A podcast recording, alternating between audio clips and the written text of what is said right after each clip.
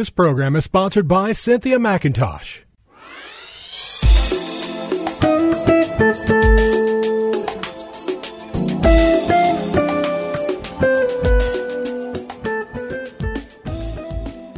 My name is Cynthia McIntosh, and I welcome you to Nuggets of Truth broadcast. On today, I want to share a word with you to encourage you to spend more time in prayer secretly with the Lord. Yes, I want to encourage you to spend more time, increase your time, spend more time in prayer secretly with the Lord, with your Father. Time between you and Him. Time similar to what you give to yourself. Uh, you probably are like many people and myself who, who give ourself me time. And that me time is when I do things that bring bring pleasure to me, bring pleasure to my life, bring relief, bring a, a moment of of something flowing into me to, to, to relieve me, to, to, to, to allow me to calm down and to relax and to just have a moment uh, uh, where I am free from the burdens of external uh, distractions. Time just with yourself. God wants you to have that same type of time with Him. It's kind of like being with uh, your best friend. I know my best friend is my mother. We can talk about anything. When I'm with her, I can just let it just come out and flow and be expressed. Uh, uh, she allows me when I'm in her presence to just to relax and and just just let's just talk about it. God is the same way. He wants to be that person in your life where you can just come in His presence and just open up, talk about anything. Uh, he He wants us to make Him like our best friend. It's a person you would want to go on a vacation with, have lunch with, because it's just a time where you feel better after the time with that person. And God is the same way. And what he does to encourage us to do it, and I want to share the scripture with you, is to reward us openly when we do what's best for us. Believe it or not, God enjoys being with us as much as we enjoy being with him. He made us. You are his creation. He made you to please him. Whenever he spends time with you, he's looking at himself. He's looking at his thoughts. He's checking you out. Fiber by fiber, thought by thought, action by action. Dear hearts, in him you live and you move and you have your being. And so the the creator wants to be with its creation. You are God's creation. He made you for Him. I remember one of the things I've enjoyed. Uh, I bought a, a, a, Toyota Celica, and oh my gosh, the minute I saw it, I wanted it, and I fell in love with it. So, you know, me falling in love with it, I spent a lot of time driving inside of it. It was just me and it. I would go on trips with friends and they'd want to drive. I'd let them drive for a little bit and then I'd say, I gotta drive my car. I want to spend time with it. It, it, it, it, it did something to me, did something for me. And that's how we uh, are to God. When He's with us, when we're with Him, it does something to Him. It, it, it pleases Him. And anything that pleases Him, He blesses. Let me say that again. Anything that pleases the Lord, He blesses. God is pleased when we spend time with Him. For that reason, He will reward us openly. Uh, let me let me take us deeper into prayer. Matthew chapter six. I want to read it in two versions of the Bible. And this is Jesus speaking. in the book of Matthew, chapter 6, if you have a red letter Bible where it puts in red the words of Jesus, the entire chapter is red. Jesus just sat down and he said, We're going to talk for a little while. And he put out some powerful truths, and this is one of the powerful truths in Matthew chapter 6. If you have time, uh, maybe during your devotion time, I encourage you to read the entire chapter of Matthew chapter 6. In it, you will find three things that God will bless you and reward you openly if you do for Him. Very deep, intimate scripture about our relationship with God. So listen to this. This is what Jesus said in Matthew chapter 6, 5 and 6. He said, When you pray, in other words, when you're in conversation with the Lord, don't be like the hypocrites who love to pray publicly on street corners and in the synagogues where everyone can see them. I tell you the truth. That is all the reward they will get. But when you pray, go away by yourself, shut the door behind you, and pray to your Father in private. Then your Father, who sees everything, will reward you. I'm going to read that last statement again then your father, your daddy, your creator, your maker, who sees you, who sees everything, will reward you. Let me read this same text in the Message Bible.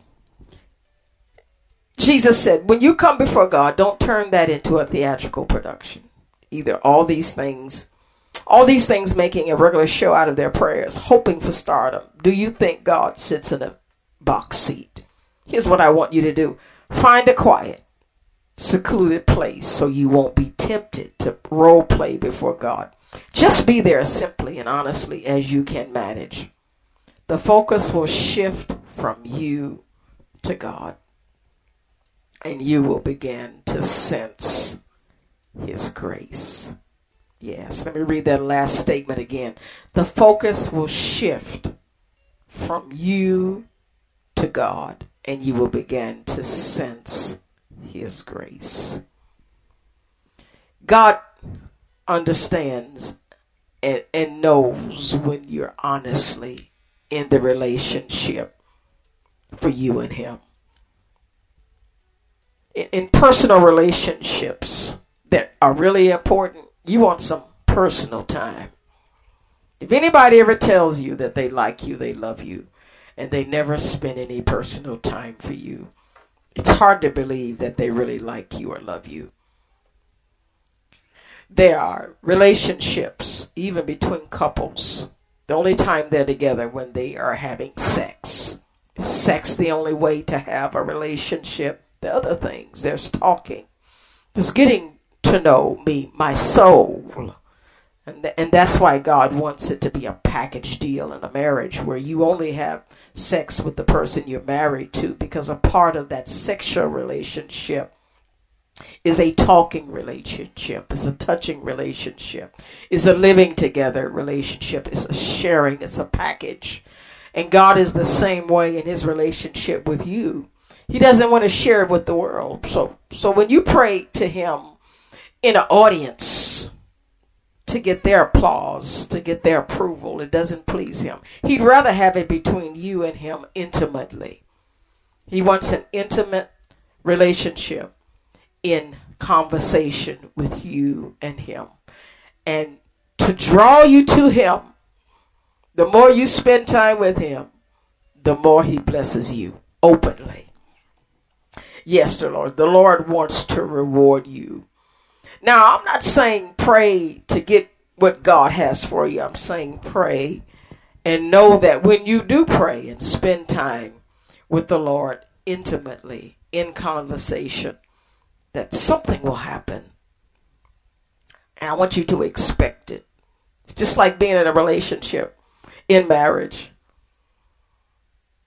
When you're in a relationship, there are times when that person will do something that you not ex- you're not expecting, but because they love you, they do for you. They do some things for you to make you happy. In the relationship with God, is just so many, many more times greater than natural relationships. Because in your relationship with God and Christ and the Holy Spirit, you're talking to people and beings that have ways and thoughts that are far beyond yours. They have a capability of doing things, saying things, accomplishing things that you have never dreamed of. And when you spend time with this greater force in your life than people, then greater things will happen. This is what happened to a man in Acts chapter 10. Let me let me read it for you.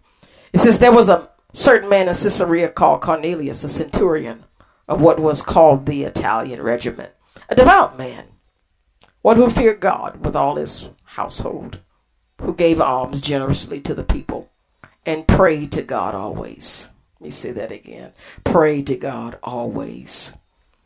Pray to God always. He never stopped his lifestyle of prayer. He was praying all the time. I'll imagine in Cornelius's house when you got up in the morning and you ate breakfast, you prayed. Before you left out the house, you had prayer. When you got back to the house, you were praying. Before you all went to bed that night, you all spent some time in prayer with God. He probably did what my mother did to me. She would tell me many times, go to your room, get on your knees and pray. Yeah, spend some time with God. So this is what happened. About the ninth hour of the day, Cornelius saw clearly in a vision an angel of God coming in and saying to him, Cornelius. And when he observed him, he was afraid. He said, What is it, Lord? He said to him, Your prayers and your alms have come up for a memorial before God. Now send men to Joppa and send for Simon, whose surname is Peter. I'm going to stop reading there. I'll just tell you what the rest of the story is. God sent an angel to reward him for his prayer life. Cornelius had not yet experienced the power of the Holy Spirit. And so God, because of his time spent in prayer, decided to give him something that he hadn't asked for, but what he needed. And that's what God will do for you. He will give you things that you will not ask for, but he knows you need it. Things that is out there that's available. And at that time, in the time of Cornelius, he was a Gentile. The Jews, after experiencing Christ, being filled with the Holy Spirit, were not preaching the gospel of receiving the Holy Spirit to Gentiles. God gave Cornelius something that he wasn't allowing to have to anybody. But because of his prayer life, God did something that changed his life forever. God wants to do the same for you. I want to encourage you, dear hearts. Spend time in prayer as much as you can. It pleases the Lord. He will pour you out a blessing. You won't have room enough to receive. Well, beloveds, I've got to go. God bless you. Hope to share again with you on next week. This program was sponsored by Cynthia McIntosh.